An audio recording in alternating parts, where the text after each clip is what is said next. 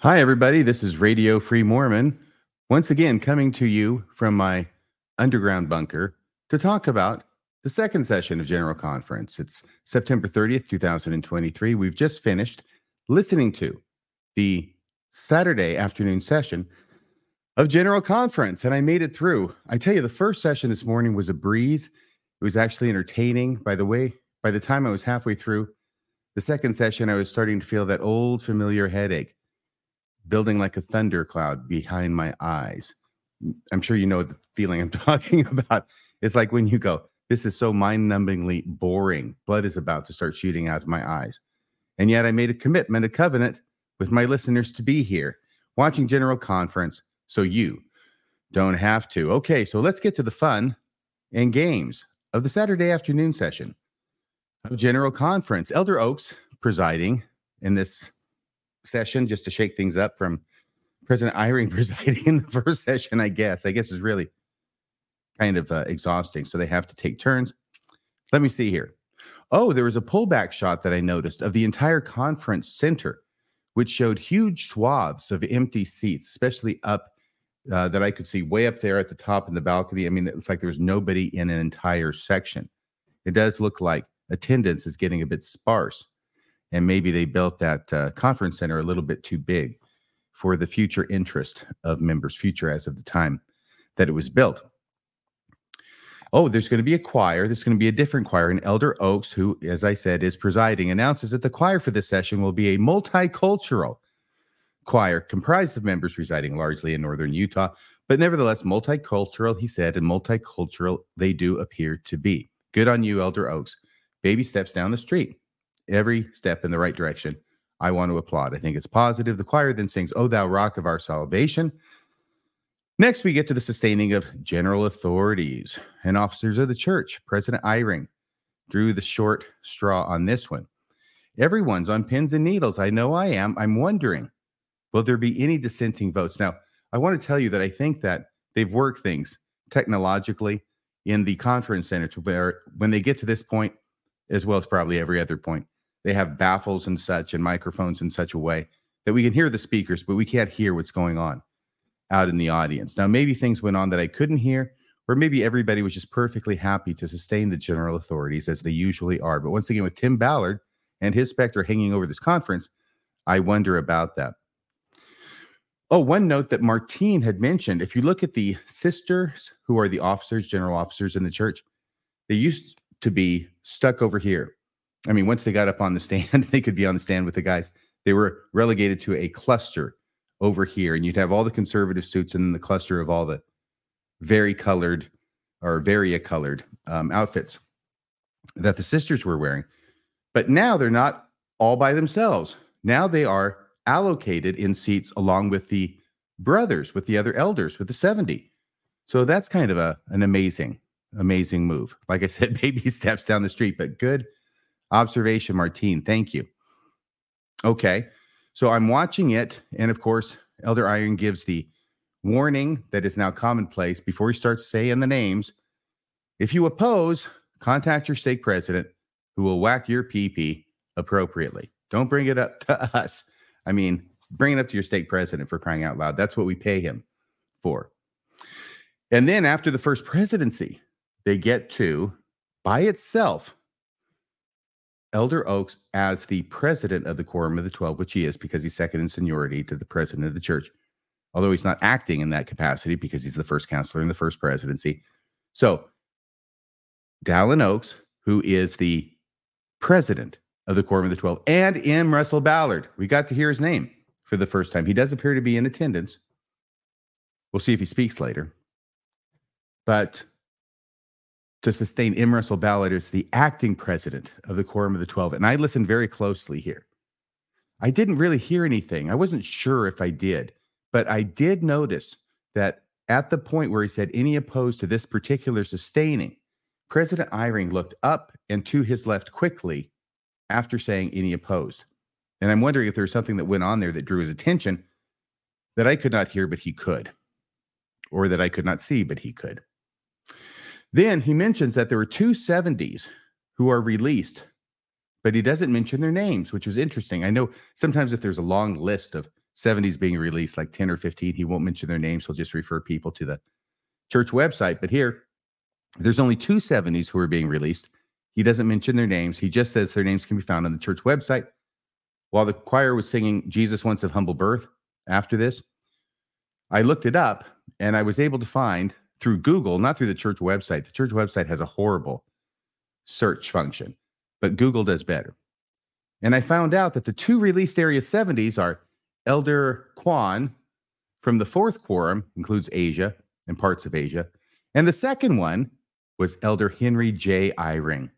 Yes, President Eyring's son was being released as um, an Area 70 from the 10th quorum. They completed their service on August 1st, 2023. It's interesting that, at least it seems to me, that the reason he did not mention the names of two and only 270s being released is because one of them was his son. And I don't know if that's because it's humility on President Eyring's part to not mention his son's name, or is it because it tends to show the nepotism at work in the church? I'm not sure which, but I think there was a reason that he didn't mention the two. And I think the reason is because one of them is his son. So thank goodness he made it through that one alive. And there wasn't apparently any kind of protest or anyone yelling or shouting, though I'm not convinced I could hear it, even if there were. All right, as I said, the choir sings Jesus Once of Humble Birth. And then we get up for the first speaker, the real first speaker to give a talk in the second session of General Conference is Elder Neil Anderson. Yes, Neil Anderson. Okay, I'm sure he's one of my favorite, one of yours too. Tells a story in South America. What is it about some guy sharing an experience? Oh, yes, yes, yes. It was really bad. I think it was in 2019. He said the year was. Anyway, there was a power blackout. There's chaos and anarchy in this country in South America, and um, cats and dogs living together. yeah, I typed that down. But some, a lot of people were out there looting, and they were looting to find food. And there was a member of the church who lived in this town where all this stuff is going down. He's the owner of a, he's the owner of a small bakery, and he decided to give away all the food in the bakery to people in need. So, great idea. I think that's very nice and commendable. One dark night now, rioters were everywhere in the city. And he goes home, he comes back to his bakery in the morning. Everybody else's stores, groceries, bakeries, they're all burned to the ground, but not his. His is fine. At dawn, the bakery was intact. Nothing had been destroyed. All the other small businesses had been destroyed. Now, it occurred to me that maybe that's because they'd given away all their food, so there wasn't anything really to come in and steal as far as food goes. But no, that's not the reason that Elder Neil Anderson draws from this. No, the reason why is because of what this fellow's son said when he came back home and told his family that there had been no damage to his bakery. And the son's eyes got wide and he said, You know why that is, Dad? Dad says, Why? He says, Well, that's because you pay your tithing. Yes, this is going to be a tithing talk.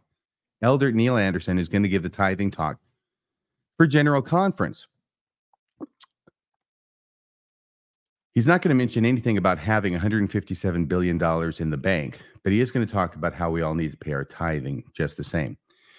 He goes to that standard, threadbare, moth eaten passage in Malachi chapter 3, where it talks about, you know, bring you all the tithes and offerings into my house, so that there may be meat in mine house, and it will improve me now herewith, saith the Lord, if I will not pour you out a blessing so great that there shall not be open you the windows of heaven and pour you out a blessing so great that there shall not be room enough to receive it. That one.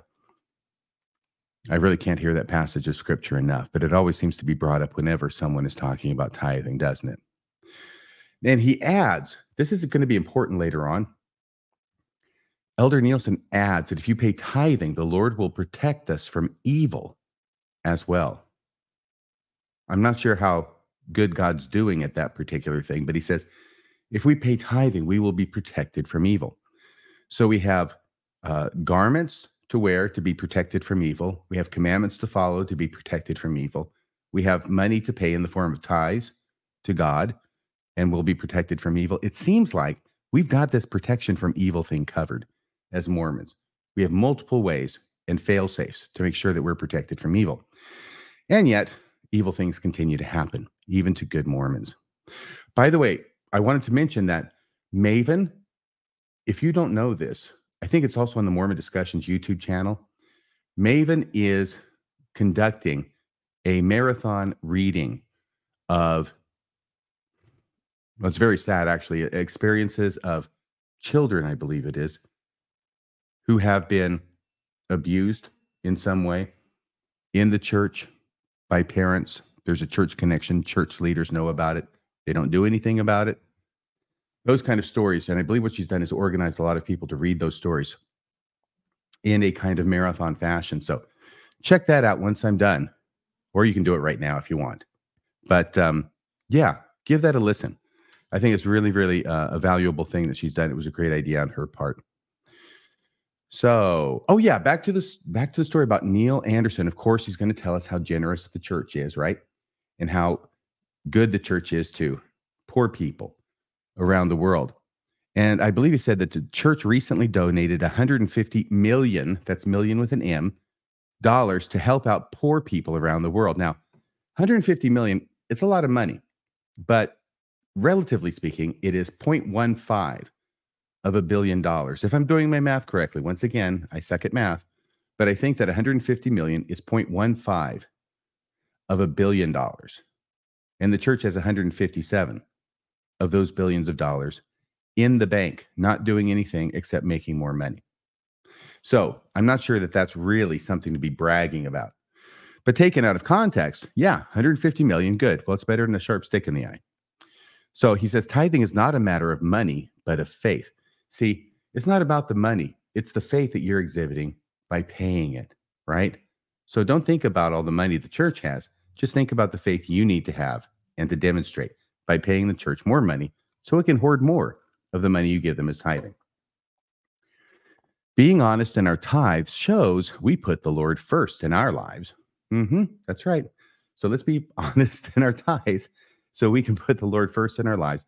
And just, you know, coincidentally, make the LDS Church uh, like one of the richest organizations in the country of the United States of America. I have to add that because I have to remember that this is streaming internationally.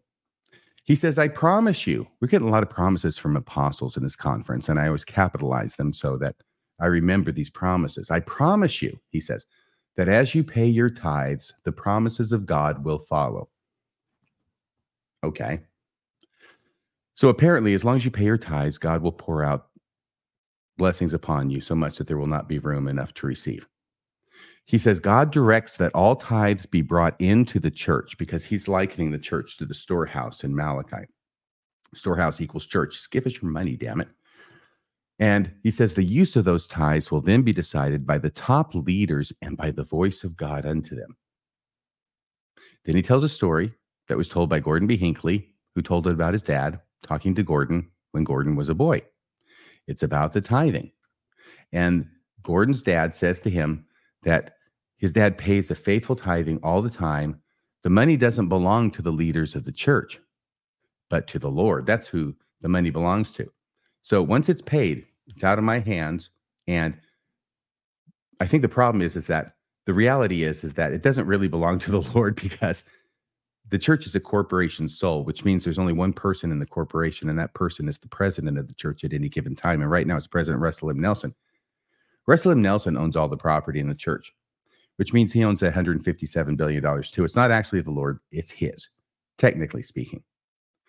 But then again, going back to that Gordon B. Hinckley quote, once I pay my tithes, Gordon, it is not my money anymore. What they, church leaders, do with it should not concern you, Gordon. They will be accountable to the Lord as to what they do with it.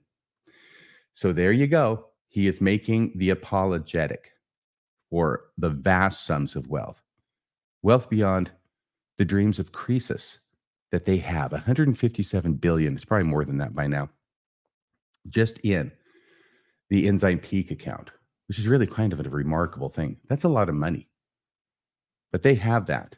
And so it's not important for you members to think about the fact that they have all that money. What's important for you to know is that it's up to the leaders in God how it is that they'll be spent or how it is that that won't be spent. And you just need to pay your tithing and don't worry your little mind about what it is they're doing with it or the fact it doesn't seem like they're doing anything with it. Okay. He mentions, of course, that last year more than a billion dollars was used by the church to bless those in need. But he doesn't mention that it rose to a billion dollars only because they changed the system of counting to include fast offerings into the total. And that's how it ballooned up to over a billion dollars. If you're not familiar with that, the way that they counted it up to last year was to count humanitarian aid by itself. But then somebody got the bright idea, you know, we really need to pay more because people are finding out that we have all this money and we're not really helping people commensurate with how much we have. So they said, okay, here's how we'll do, here's how we'll handle that problem. We're not going to actually help people more. No, we're just going to change our accounting method and take that same amount. And then we're going to take all the fast offerings, which are used inside the church, of course, inside each ward to help out individual members. We'll add that on top. Boom. It shot right up to just over a billion dollars. It's an amazing thing. Accounting is wonderful. Let me see here. Where are we now? Oh, he talks about temples. Temple, temples are being built in unprecedented numbers, and all and all of them are remaining largely empty. I might add, because of course he brings up temples because your tithes are going to build the temples, all these temples that aren't needed. But he did say, Your tithes allow temples to be built in places only the Lord could foresee. That's a quote from him. Temples built in places only the Lord could foresee, which I interpret as meaning they're built in places that nobody in their right mind would be building. Okay. Because either there are not enough members to support it, or there's too many other temples serving all these members, like in Utah, but we keep adding temples within the same district. It's ridiculous.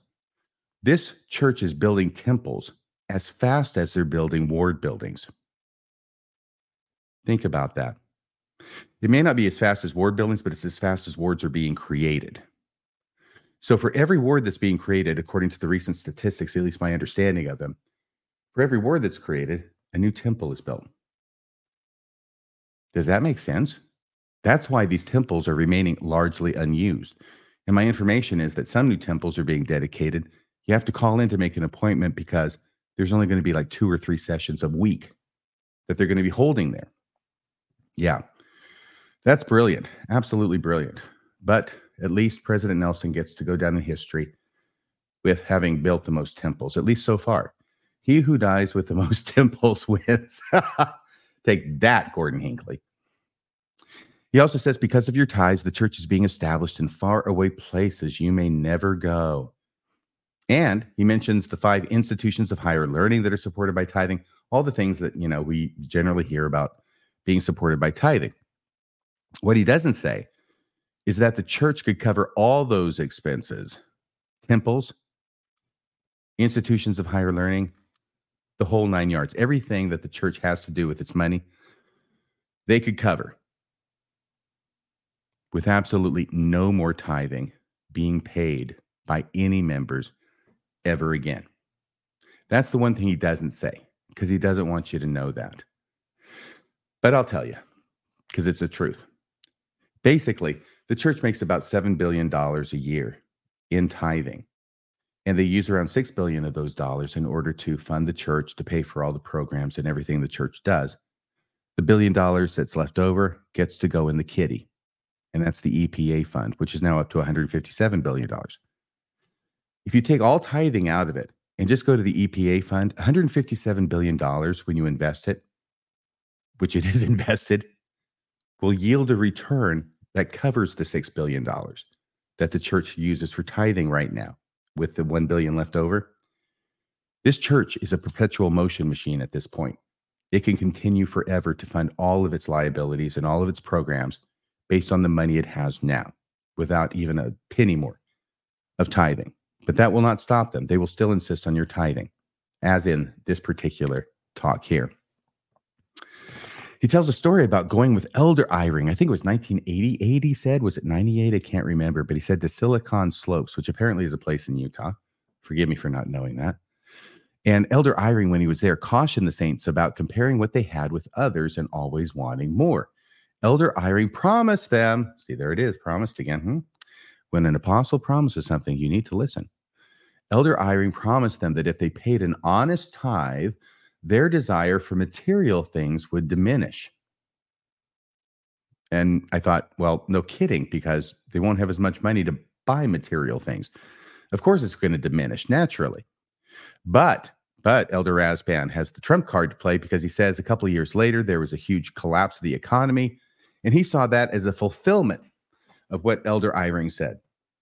Pay your honest tithe, and you won't have as much desire for material things. Well, when the system collapsed, and you bet they didn't have so much of a desire for material things. So I love this story by Elder Rasband. I think he's uh, he's a fun speaker to listen to, and I just got to say I love the bottom line of this, which is if you pay an honest tithe, God will ruin you economically. In the middle of his talk, where he's going all Malachi on us and saying, you know, pay your tithing and God will take care of you. What he's saying here is on Silicon Slopes, the story was a little bit different. Pay your tithing and God is going to crush you like a bug. Okay. He tells another story about a family with a mom and dad and at least 10 children. Oh, that's right. He has pictures of them. I remember. I can't remember the last name. It sounded like it might have been French. I'm not sure. And quoting the mother of the family, she tells the same story about her dad told her, if you pay your tithing, you will never want for anything. Sure enough, that's what happened. They never wanted for anything, even though they have at least 10 kids in that picture, apparently. So tithing must be true. Tells another story about a mother in law. No, this is his mother in law. So his wife's mother, she's getting near the end of her life. She's weak, she's in pain. She receives a check in the mail. He doesn't say for what or how much, but he does say that his wife, mother in law's daughter, was offering to pay write the check. And here I just had to intuit a little bit because what he's getting at is that the mother in law gets a check and she wants to pay 10% to the church to pay her tithing. Her daughter offers to do it for her. Mother in law says, No, no, no. I want to do that myself because she wanted to be right with the Lord. She's on death's door. She's going to write this check herself so when she crosses the threshold, she's not going to get punished by God for not making that last tithing payment. See, this is how we tie things in the Mormon church between paying your tithing and God loving us or God being okay with us and us getting blessings. We don't pay tithing, bad things are going to happen up to and including burning. But if we pay tithing, God's very happy with us and we're going to be okay when we get to the other side. Elder, is this? Hang on a second here. This is still Neil Anderson. I apologize. I was saying Rasband. He's going to talk later. He actually talks last. He's the last one I heard. That's why I had Rasband on my mind. But this is all Neil Anderson. Okay. And um, he says the church will continue to move across the world to prepare the world for the Savior's return. Tithing will help with that as well, right? But what's this continue to move across the world stuff? The church is shrinking. It's not moving anywhere unless it's down. But still, we get the language, the built in knee jerk language from church leaders intimating that it's continuing to grow when actually it's not. He repeats President Nelson's words about in the coming days, we will see the greatest miracles and the power of God that the world has ever seen. We've already heard that once in this conference, I believe. We're hearing it again now from Elder Nielsen. But President Nielsen, excuse me, President Nelson this is Neil Anderson. Oh my gosh. I'm so sorry. Yeah, it's already having the impact on my brain, General Conference. I've got General Conference brain. Neil Anderson is quoting President Nelson. All right. But President Nelson said that six months ago, didn't he? I mean, what happened in the interim, in the coming days? How many days is that? Is it six months worth of days? Apparently not, because it's been six months since he said it and nothing's happened. President Nelson said that six months ago. And I say, what happened in the interim? Or is this going to be one of those promises that is endlessly repeated and never fulfilled? Kind of like Jesus' second coming. I think it looks like one of those promises. People will continue to quote it forever and how wonderful it is. And only now and again will someone look around and notice that it's never fulfilled. It just keeps being promised. Okay, so now we go to Jan E. Newman. This is a guy we know that because he's the second counselor in the general Sunday school presidency. He has to be a guy. Jane Jan E. Newman. Newman. Second counselor, general Sunday school presidency. Let me uh let me pick this up. He tells a story from the Book of Mormon about the angels coming down and you know ministering to the little ones. Those children grow up to establish that society of peace for 200 years. And it wouldn't be great if our children had an experience like that. This is aimed at the kids and it's, and it's aimed at the, the parents of the kids. The parents of the kids who are leaving the church, who aren't growing up in the church, who are growing up and leaving the church. Yeah, those parents need to get on the stick. it's got that kind of talk. So, yeah, it would be great if our children had an experience like that with, you know, having the savior there and show up and the, you know, having everybody come forward and feel the prints of the nails in his hands and in his feet and have the angels come down and ministering to the kids. Yeah, that'd be amazing, but it's not going to happen. So, Jan Newman is left with going back to reading the scriptures, praying and being obedient. That's what we've got to do. Got to teach our kids, drag them to church, make sure they're praying every day, reading the scriptures, being obedient, and then they won't leave at all. Yeah, that hasn't been working very well. We have to be absolutely righteous and obedient and teach our children to do the same thing. It takes strength. Each person must dig deep to find the rock on which they're going to build their testimony of Jesus Christ. And he also gives a story of King Benjamin in the Book of Mormon and the families all coming together to hear his speech and to covenant to enter into a covenant with God to do his will all the remainder of our days. But as he notes, those kids didn't hang in there for some reason. Those kids, many of the rising generation who didn't understand the words of King Benjamin and they didn't believe the traditions of their fathers about Jesus coming and they wouldn't be baptized or join the church. What a sobering thought. Our rising generation needs to have faith in Christ for themselves.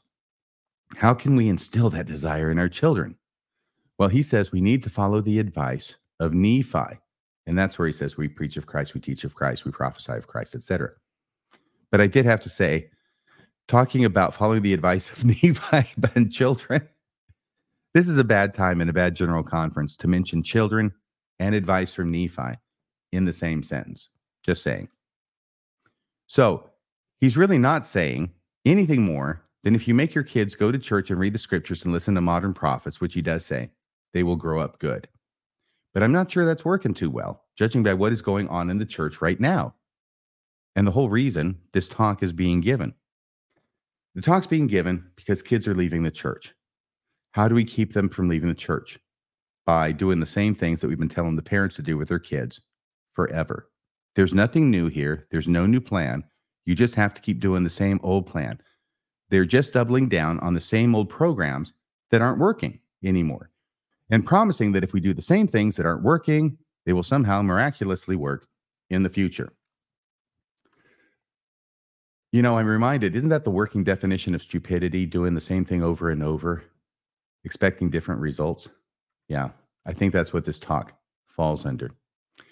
He advocates that if you do small things over and over and consistently, like family home evening, that's going to do the trick.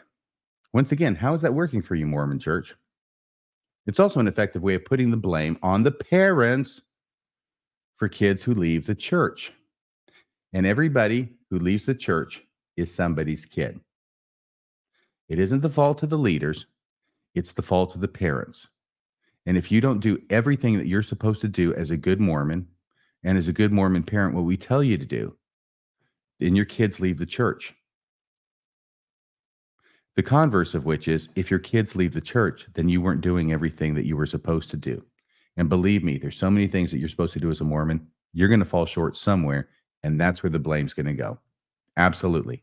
Members, all to blame. Leaders, immaculate. Oh, let's see.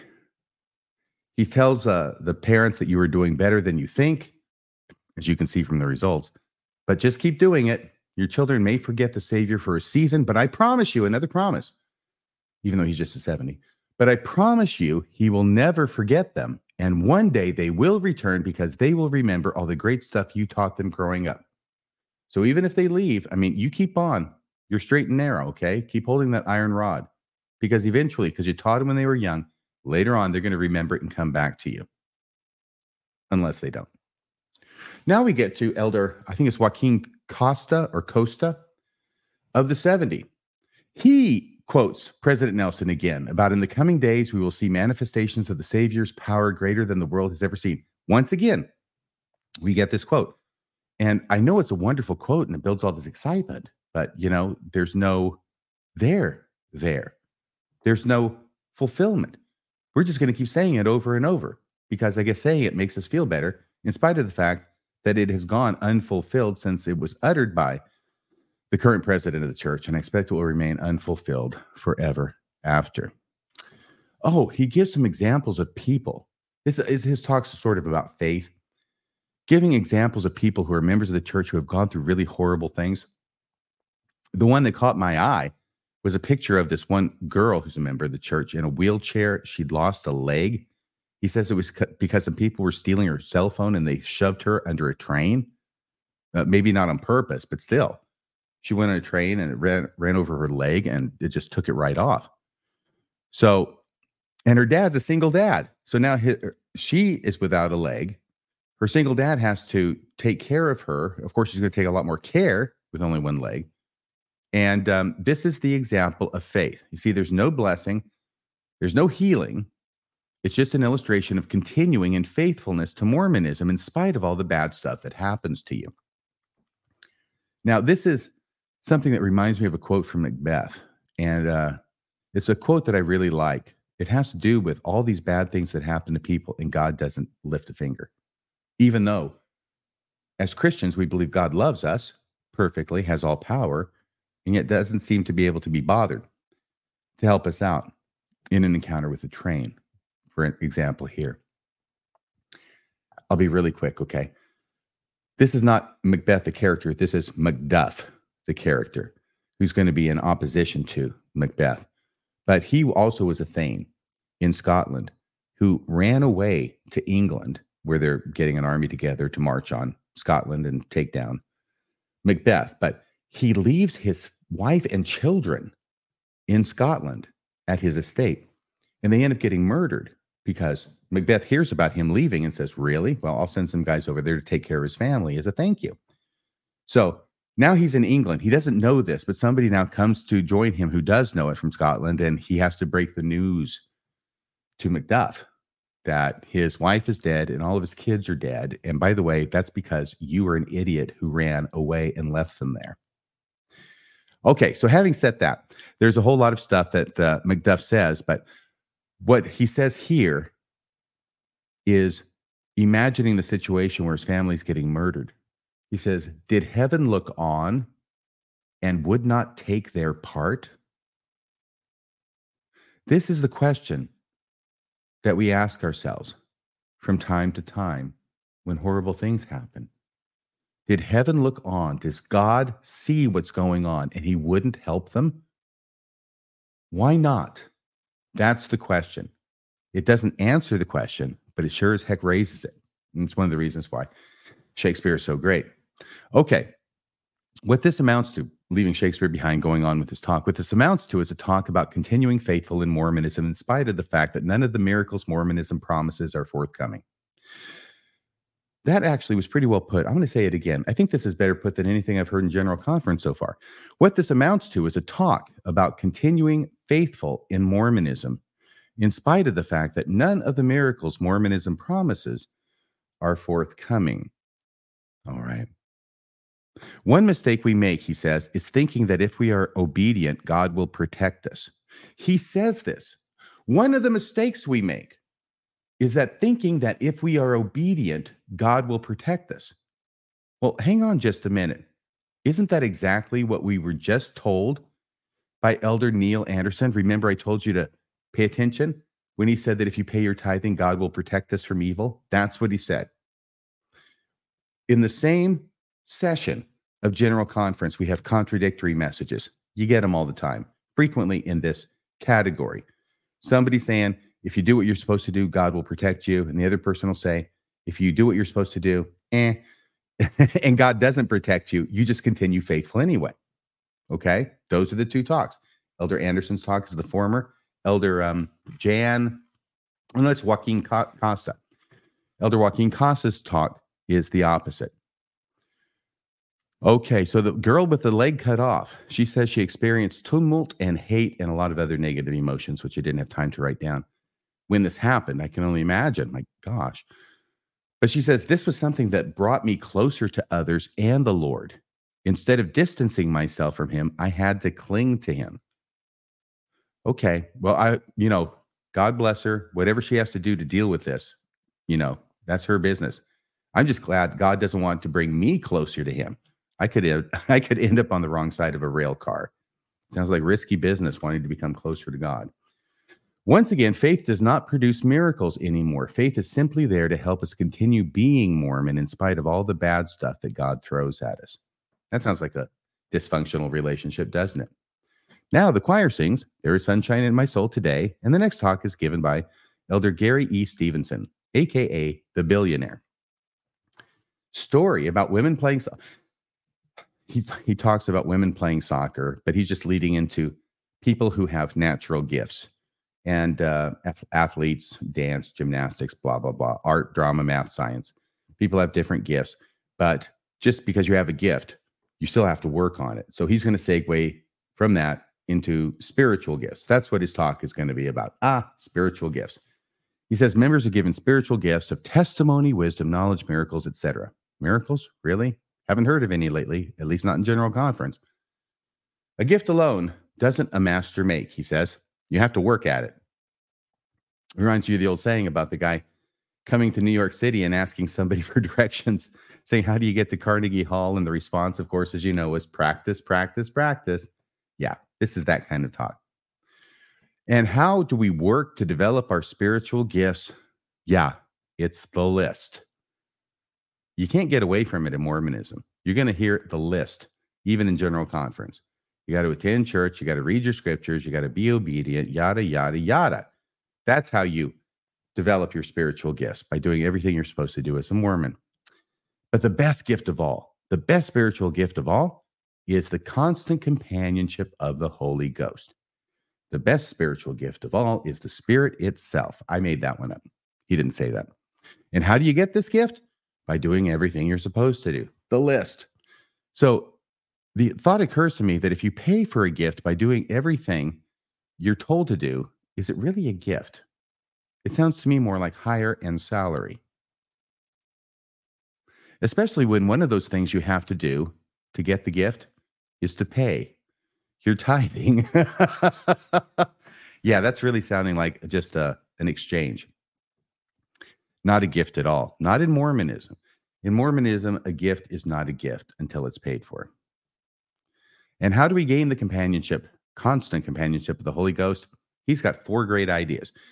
Stand in holy places, stand with holy people, bear your testimony as often as you can of holy things, and listen to the Holy Spirit really quick. Number one, stand in holy places. Japanese visitors to the open house. It was probably the one in, was it Fujiyama, Fukujiyama? I can't remember. It's recent. Uh, visitors to open house really grooved on the idea that rooms were shown in the temple where ordinances for deceased ancestors were performed. Of course, they were. You know, that Japanese are really into their ancestors.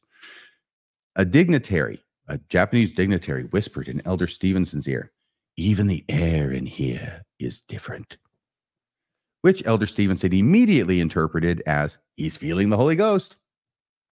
Okay. Next one, stand with holy people. Oh, he talks about the sports arena and how usually you got a bunch of uh, rowdy people in a sports arena. But this one night, this sports arena was filled with thousands of young people there to celebrate and commemorate the life of Joseph Smith.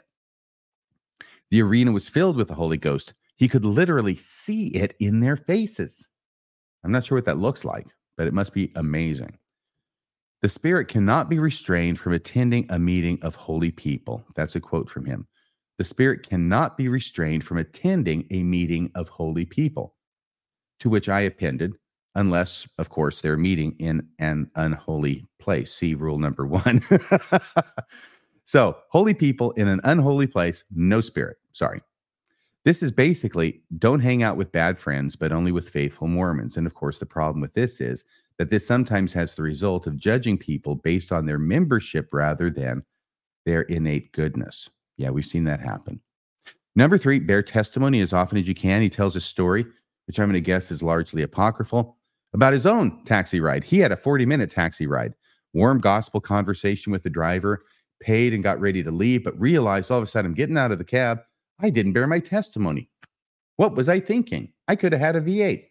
So he bore a simple testimony and he tells us it brought tears to both our eyes. Really? Okay, if you say so. But that's where the story ends. Number four, listen to the Holy Spirit. He speaks in subtle, quiet tones. Oh my gosh. It's always this. He whispers. So you have to listen so closely because why? Why can't he speak up? Why can't he talk in a normal tone of voice? He's God for crying out loud. Why does he just whisper? It's like he has laryngitis. But there is no good reason for the Holy Ghost to not speak plainly. None. So that there is no there can be no confusion. If he spoke plainly, there would be no confusion, this constant confusion that members of the church have about when the Holy Ghost is talking and when it's just their own thoughts. Nope. We're always going to have that confusion. Why? Why does the Holy Ghost, why is he taught to be speaking in such a still small voice? I have finally concluded that the reason the church teaches that is so that you can't tell when the Holy Ghost is not talking to you. That's why he whispers, so we can't tell that he's not saying anything at all. But he gives us some cautions as well. Advice from the Spirit will align with the scriptures.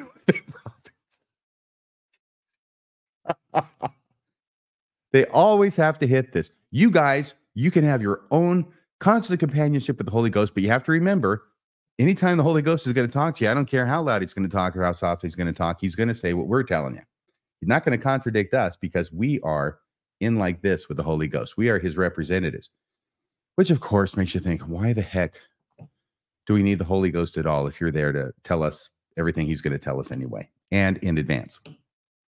Don't use it to counsel or direct others, not in your stewardship, right? It's always there. You know, you can't tell somebody that you're not over what the Holy Ghost told you for them to do.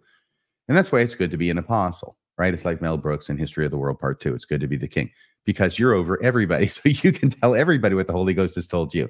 And the good news about the Holy Ghost is he is into solidarity and he will back you up with everybody. And if they get a different answer, it's not the Holy Ghost talking. You have to be patient. You have to trust you will receive what you need when the time is right, which is his way of saying, even when the Holy Ghost doesn't talk to you, it doesn't mean he doesn't exist. He'll get around to it, you know, when he has time. He's a busy man. And use your best judgment. Sometimes God wants you to act on your own without inspiration. So you just do things that are good without being prompted to do it.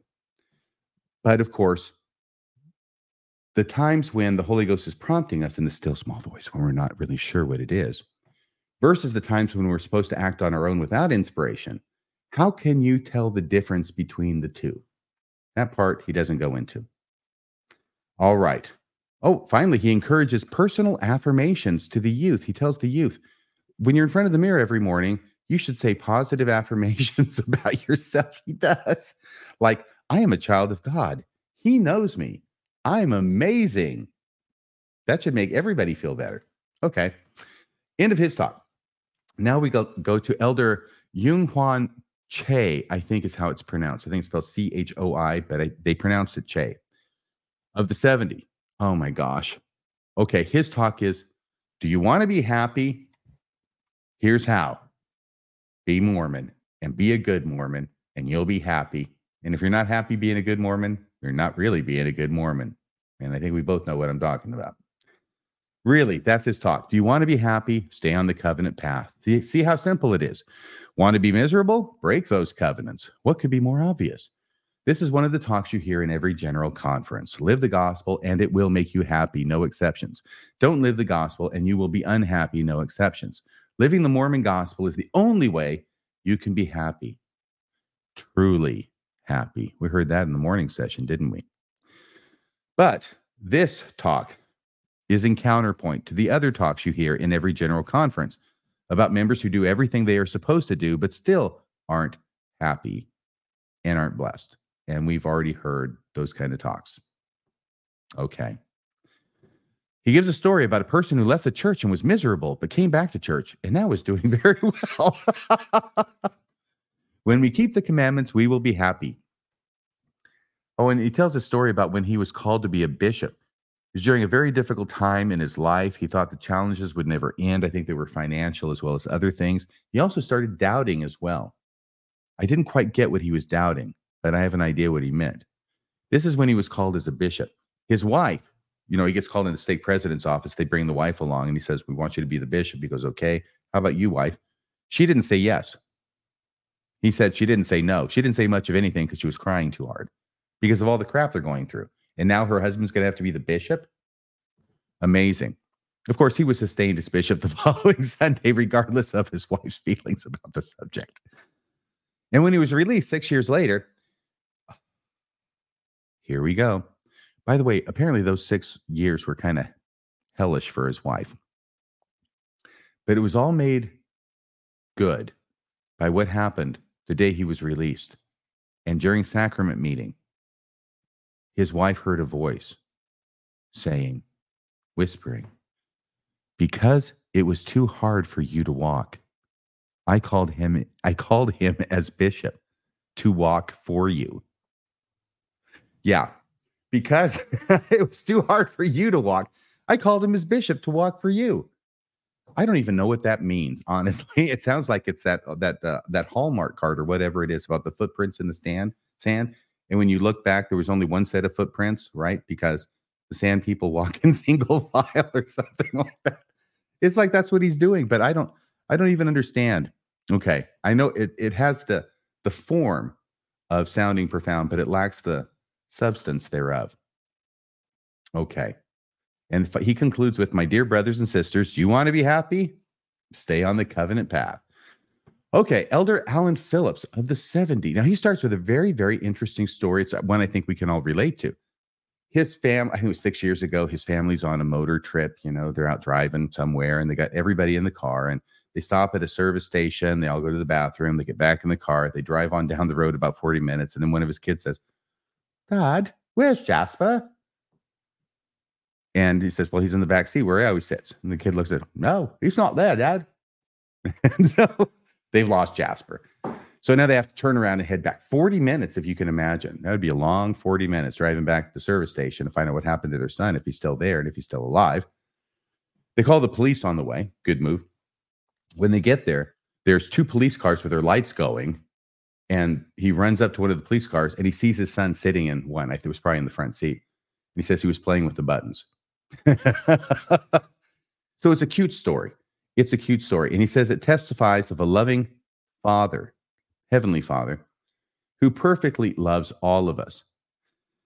You see, I think that it's a good story. We can learn a lot of things, but when you start drawing broad conclusions from stories like this, that it testifies of a loving heavenly father who perfectly loves all of us, then you need to not start thinking about the next step.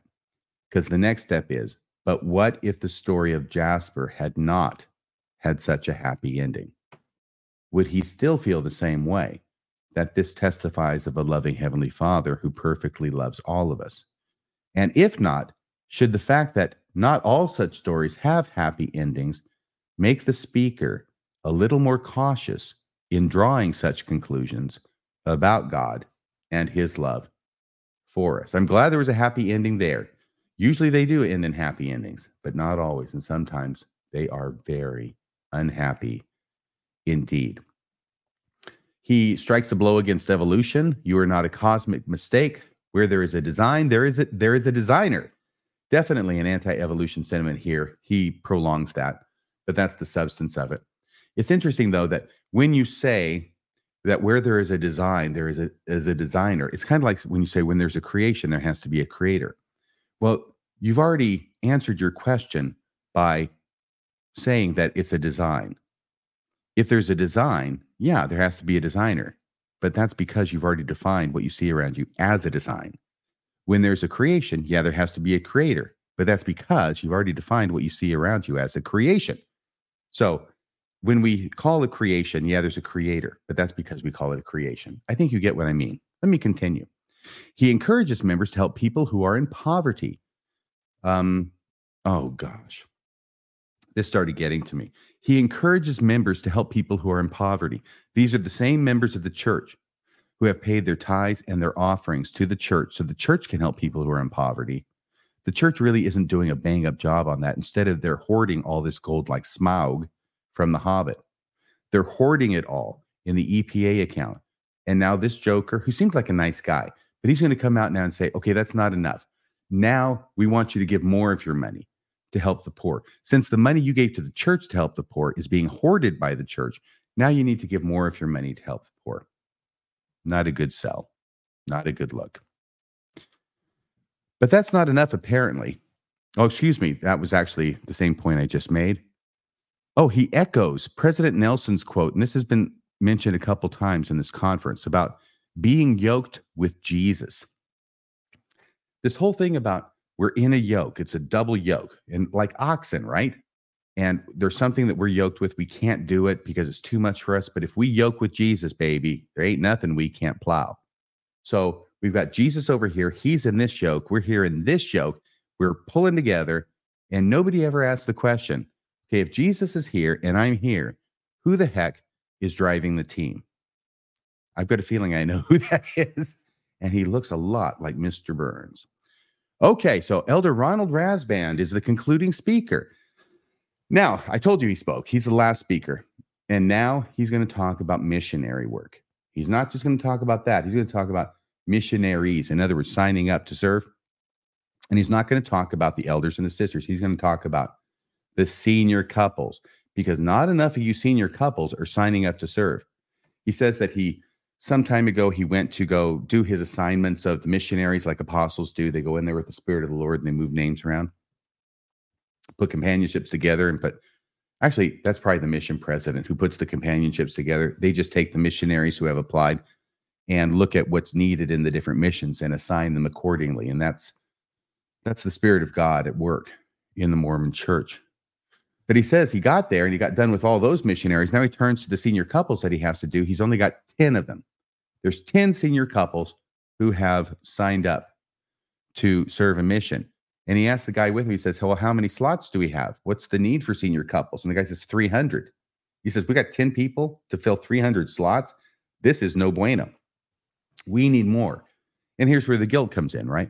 We need more of you senior couples who have spent your whole life sacrificing for the church, have now retired, or at least are independently wealthy, and you've got all your grandkids now because you did everything the church told you about having the kids and they had kids. You got grandkids now. You'd like to enjoy them, but no, mm, there is no enjoyment of your grandchildren for you. You need to go on your mission and maybe even more than one mission.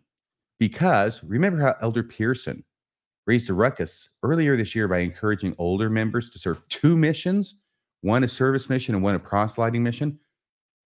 I mean, they serve 18 months. You put two together, that's three years. Good grief. You know, there really never is a point at which you've done enough for this church. They will ride you and ride you and ride you until you break, until you collapse, or until you're dead. And on the other side of that, if you cross them, they'll throw you to the curb without a second thought. That's the LDS church. Excuse me, that's the Mormon church to which we belong or used to in some cases. He even talks about the grandchildren. Um, let me see here. Let me go through these notes. Oh, he tells a nice story. He tells a story about his parents, right? So it comes about that he meets this woman. Her name's Rebecca. And Rebecca says to him, Do you know these two people with the last name Rasband? He says, Yeah, it's my parents. And she says, Okay, they were a senior couple who tracked me out in Fort Lauderdale Florida, many, many years ago. It was probably in the 70s, given from a date that she gives. And she had already, she was very interested in Mormonism because of the Osmonds. She was a big Osmond fan. And then um, Elder Rasband says that Rebecca is in the audience. He, he's the guy who does this. Remember last time when he talked about some king from a nation in Africa who was in the audience? Well, Rebecca's in the audience. And not only is Rebecca in the audience, Donny Osmonds in the audience too, apparently. So Donny's there and Rebecca's there. And he says about Rebecca that she spent two years researching the church's beliefs in the school library because she's in, you know, she's a kid. Maybe she's uh, high school at the most. And I started thinking about my high school library back in the 70s. And I thought, how much stuff did my high school library have in it about Mormons? And I thought, was there enough really to justify two years of research in the school library about Mormons? But I guess they had a really extensive section on Mormonism in Rebecca's high school library in Fort Lauderdale. All right, it's a good story. So, how much are you going to find? Oh, yeah, I had said that, especially back in the 60s and early 70s, how much are you going to find out about Mormons? But then Elder Rasband's parents knocked on Rebecca's door, taught her the discussions. Her parents were reluctant at first, but they ended up being persuaded by Elder Rasband's mother, who always had a light around her face, as they described her later, always had a light around her face, and his father, who always had a sparkle in his eyes. Mm-hmm. They won over Rebecca's parents, who were at first resistant. In April 1979, she was baptized. So that's a year after me, along with her family. And Elder Rasband took a photo of her and her family, took it home to his mom. And she cried and said, This is the happiest day of her life because you've reminded me of these people that I baptized. I mean, screw the day you were born, son. This is the happiest day of my life. And these people got baptized, and I got to see a picture of them. I'm sure it made her very happy. So, of course, everybody who is old should go on a mission. You don't think Elder Rasband is telling the story for grins, do you? No, there's a point behind it. And that's what it is. You all need to go on a mission so you all can have this great joy and happiness while your grandchildren are growing up without you. He even addresses the grandchildren question. He says, What about our grandchildren? He says that his mom would have said, I have grandchildren. I want them to know that we went on a mission to set an example for our posterity and we have been blessed. So blessed. Yeah, he adds the so blessed. So be a good example for your kids, uh, grandkids, and let them grow up without their grandparents. That's what I always say. It's certainly what Elder Rasband is saying right here. So he says missions around the world are pleading for your help. And you can do all the kinds of things. I think he said, what was it? It wasn't a cornucopia, it was some kind of big thing. Um, there's all sorts of things that you can do as a senior couple on a mission you know, you can do this, you can do that, you can proselyte, but then he adds all these other things like including you can work on you can work at the mission home office, you can work at church farms, you can work at church historic sites, which, you know, also has the salubrious effect of the church not having to pay for these services, which they would otherwise have to pay for. So in other words, we want you older couples to sacrifice seeing your grandchildren grow up so you can work for the church for free. We only got $157 billion in the bank. We're pinching every penny, so we need your help. He says, serve and then perhaps serve again. He says it too. So it's not just Elder Pearson. Elder Rasband says, serve and then perhaps serve again. He's wanting two missions out of these older couples too. He prays now. If you haven't felt the guilt enough, you older couples in the church, he prays that the next time he sits down to assign senior couples, there will be hundreds anxiously awaiting the call. Well, that is the end of the last talk of the sun of the Saturday afternoon session of General Conference. And I covered it in 55 minutes, so I'm getting a little bit better. I'm going to have to hang around now because in about one hour, they're going to start with the Saturday evening session of General Conference. And I'll be here after that to run down the talks from that session as well. I hope you'll join me. Thank you for joining me so far. Please click like. Yes, like on this, and then subscribe too. All right. I'd really appreciate it. Thanks for staying up with me and watching the stars come out. I'll join you in about three more minutes. I hope you'll be here too. I'm going to end this live stream now. Thanks so much. Watching General Conference here so you don't have to.